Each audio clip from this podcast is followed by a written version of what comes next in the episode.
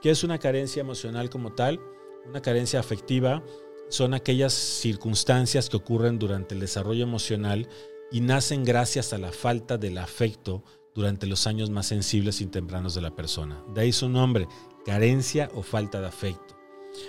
Estas se van a manifestar en conductas y actitudes a lo largo de la vida causando diversas complicaciones en, las relaciones interpersonales.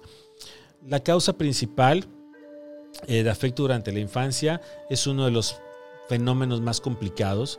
Eh, pues puede presentarse en muchas formas y depende de la subjetividad de cada persona. Todos los niños tarde o temprano sentirán la necesidad de sentirse seguros. Para esto buscarán el afecto de los padres o cuidadores primarios, a quienes se consideran los, los protectores, y cuando estas figuras parentales primarias o los padres no manejan bien las situaciones, pueden generarse carencias en el niño, el cual buscará autorregularse de la manera que sea Aquí es donde viene también el detalle de que se empiezan a generar ausencias, por eso ahorita se fugan en dispositivos electrónicos, por eso es que también llega a haber tanta adicción. Y hay una adicción al sufrimiento, que de esa no se habla mucho, ya platicaremos en otro momento en con tema de la adicción al sufrimiento, pero es parte de esta carencia afectiva por eh, la eh, búsqueda incesante de la seguridad. El problema de un niño, por lo general, eh, no puede está en que no puede desarrollar las mejores herramientas de autorregulación sin tener un modelo favorable o positivo, lo cual da cabida a conductas problemáticas relacionadas con las carencias afectivas. ¿Cuál es el impacto que tienen estas en la personalidad? Las primeras consecuencias son las más obvias, la influencia en distintos trastornos emocionales como ansiedad, trastorno depresivo, trastornos del estado de ánimo, así como otros problemas relacionados con el manejo de emociones, el mal genio, ¿sí? o el mal manejo de la ira, la agresividad, la baja autoestima y algunos otros trastornos que vienen como mecanismos dañinos a desarrollar por sus carencias.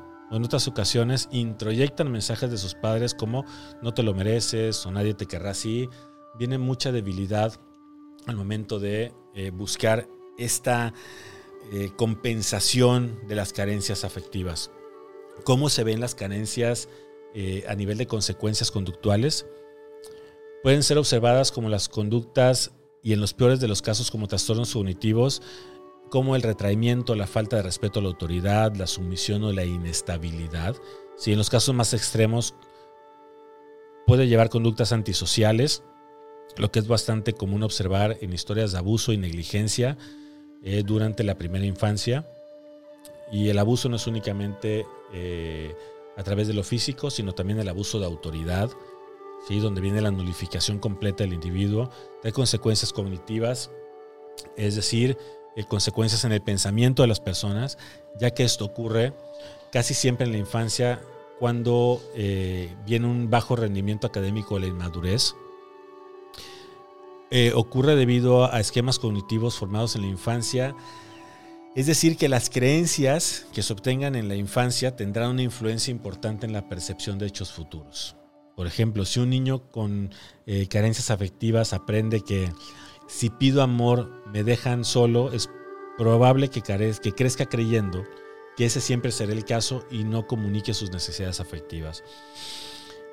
Y aquí va a venir otro punto importantísimo que voy a querer platicar contigo, que tiene que ver con los apegos y los estilos de apego porque es donde se empiezan a formar estas carencias o se pueden eh, prevenir estas carencias afectivas, porque es donde nosotros nos vamos a formar. Estos cuidadores primarios van a marcar una pauta importantísima y no quiere decir que los papás tengan la culpa de todo, porque el adulto también tiene esta capacidad de darse cuenta de lo que está ocurriendo, lo que ocurrió en su infancia y poder modificar esos patrones. Entonces, cuando estamos vinculándonos desde la carencia, vamos nosotros a buscar a alguien que funja y que sustituya todas esas ausencias de los cuidadores primarios y tenemos que ser sumamente conscientes.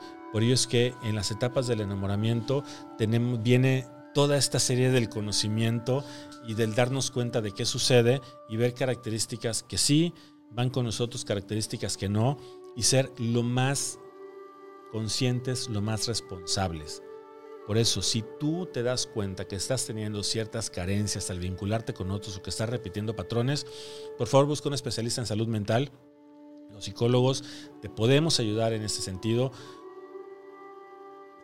a poder encontrar la manera más adecuada y más sana de llevar una relación intrapersonal segura, sana y poderla transformar en una relación interpersonal sana, adecuada, favorable y que tenga una trascendencia. Nos vemos en el próximo episodio de Contema. Te mando un abrazo.